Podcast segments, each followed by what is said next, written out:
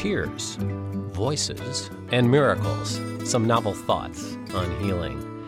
You're listening to ReachMD XM157, the channel for medical professionals. Welcome to the Clinicians Roundtable. I'm Dr. Gary Cohn, your host, and with me today is Dr. Larry Dossey. Dr. Dossey is an internist and former chief of staff of Medical City Dallas Hospital. He's also the author of nine books, including a New York Times bestseller. His most recent book, The Extraordinary Healing Power of Ordinary Things, was published last year by Random House. Dr. Dossey is past president of the Isthmus Institute of Dallas, an organization dedicated to exploring the possible convergences of science and religious thought. Dr. Dossey lives in Santa Fe and comes to us today from New Mexico. Larry, thanks for being with us. We appreciate it. Thanks, Dr. Cohn, for asking me. One of the things that is kind of different for us as docs thinking about is uh, this idea of tears and crying. You actually talk about two kinds of tears. Actually, believe it or not, tear researchers out there really these days who love to study this, and they have analyzed two different kinds of tears, which they call irritant tears, which is what happens when you you know cut onions, versus emotional tears, which are in response to uh, deep emotion. And the chemical composition of these things are really quite different. No kidding. The emotional tears actually have lots of toxins, uh, even trace heavy metals uh, come out when people cry emotional tears. You don't see these kinds of compositional changes in people who cry irritant tears. They don't carry many toxins out of the body. But I've often wondered, you know, whether or not tears evolved as a kind of detoxification mechanism. I mean, we we have this folk uh, saying that we feel all cleaned out after a good cry. Mm-hmm. You know, you hear people say that. So there may be something to that. Well, heavy metals aside, we all know that real men don't cry and kids are crybabies, but you say there's actual scientific evidence that emotional tears are good for us. Well, the blockbuster study of the past few years came out of Japan uh, looking at this. This had to do with a group of rheumatoid patients who were studied in Tokyo by physicians, and they exposed these rheumatoid patients to emotionally evocative pictures that were just so wrenching that they would make many people shed tears. They found out that among these rheumatoid patients, some of the patients could not permit themselves to cry in response to these emotional stimuli, while the other rheumatoid patients cried freely. Then they followed these patients over a few months and had them keep track of the number of times they cried in their daily life. And as it turned out, the clinical courses of the rheumatoid patients differed according to their ability or willingness to cry. Hmm. The people who cried freely had fewer hot joints, they consumed fewer pain medications. They even looked at some immune indicators. They found out that their CD4 counts and CD8 cells and their natural killer cells all went in the right direction.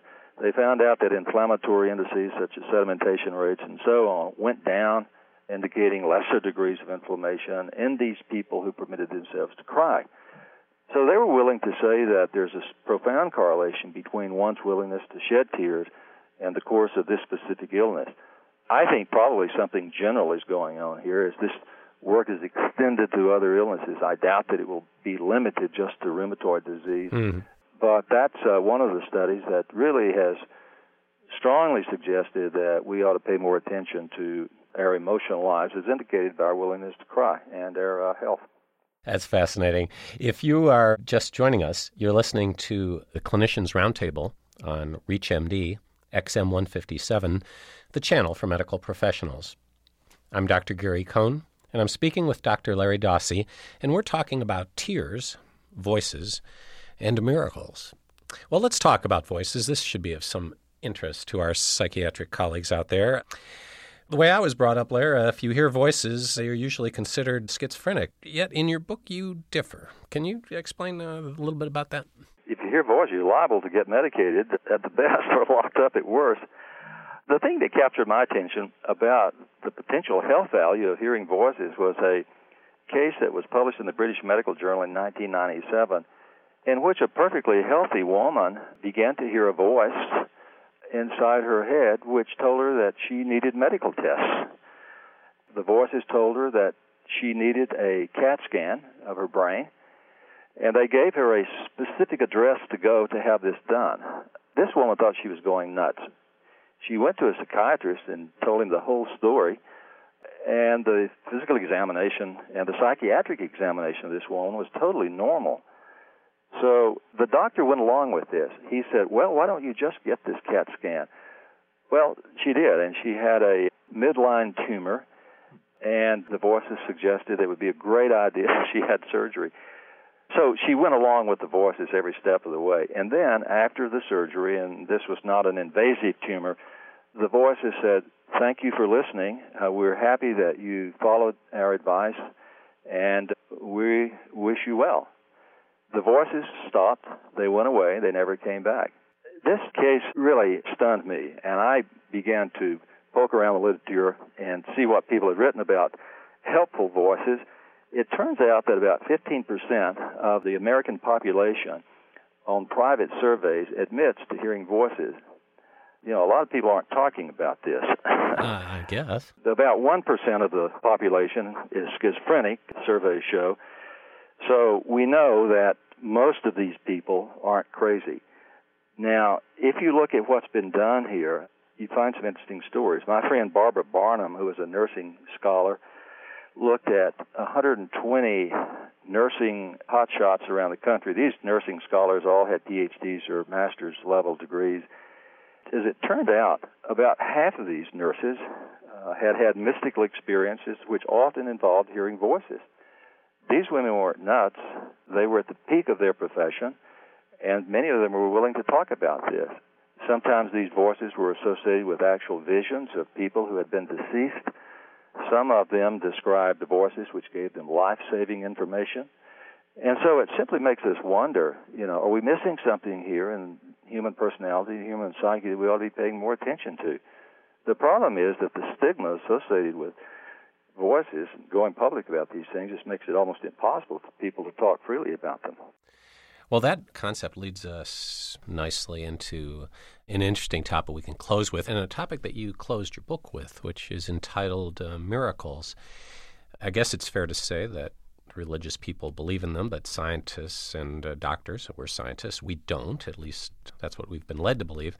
Is that true in your experience? Yeah, I think it is true. I don't in the book get near the religious issues surrounding what people think about miracles, but what I wanted to do in the book was to let people know that these things probably are not as rare as we've been led to believe. When I was at medical school, I got the message that you'll probably go all of your life as a doctor and never see one of these things. I just uh, think we've underestimated their frequency.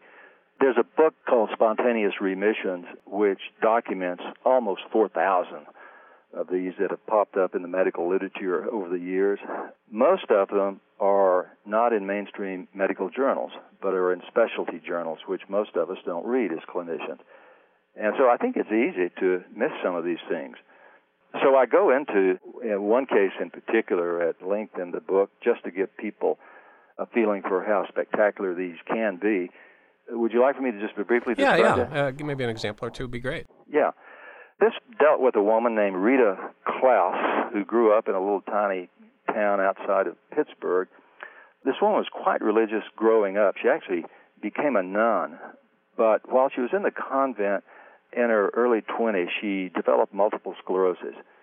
This was a terrifically fast, rapidly progressive case of MS. Pretty soon she wound up in a wheelchair. She was in metal braces. She couldn't stand without assistance. And the prediction was that it was just a short period of time before she would be bedbound by this.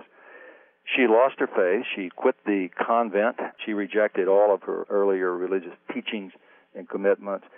She went back to college and got a degree in biology, became a biology teacher in high school to support herself.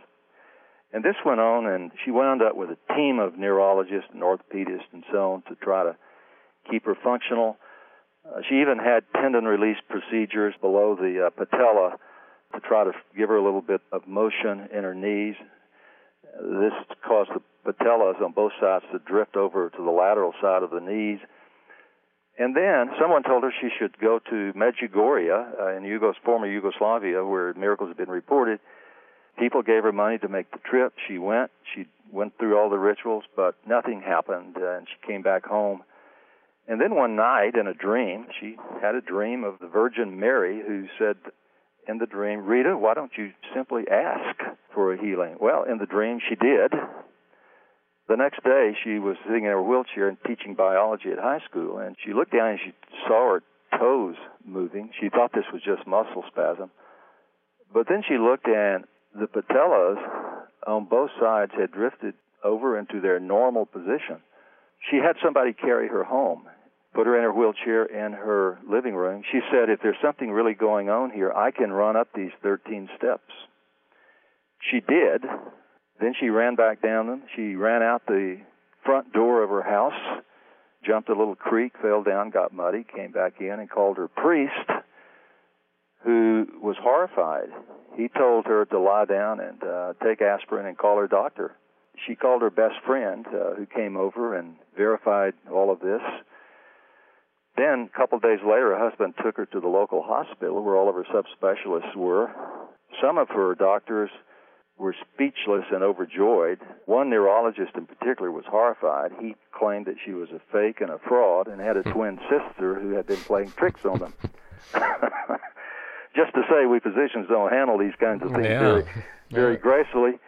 But this, Gary, is a uh, case that now has been followed up for many, many years. How do you explain that? I mean, that's one of those knock your socks off clinical things that aren't supposed to happen, but occasionally do. I talked about several more equally astounding that have been verified medically and written up in the book. I just think that it's kind of important to bring these things out because it does give some people hope. Of course, the danger is we don't want to oversell these things, you know, right. and create what's been called false hope. But on the other hand, I think one can be too conservative, and it's not right either, I think, to conceal these things. I think uh, that has given us much to think about today. Um, I, I, very much appreciate uh, your bringing those to our attention and, and, to our audience. My, my thanks to Dr. Larry Dossey, who's been our guest. We've been discussing tears, voices, and miracles, some novel thoughts on healing. I'm Dr. Gary Cohn. You've been listening to the Clinicians Roundtable on ReachMD XM 157, the channel for medical professionals. For questions and comments, please send your email to xm at reachmd.com or visit us at reachmd.com. Thanks for listening.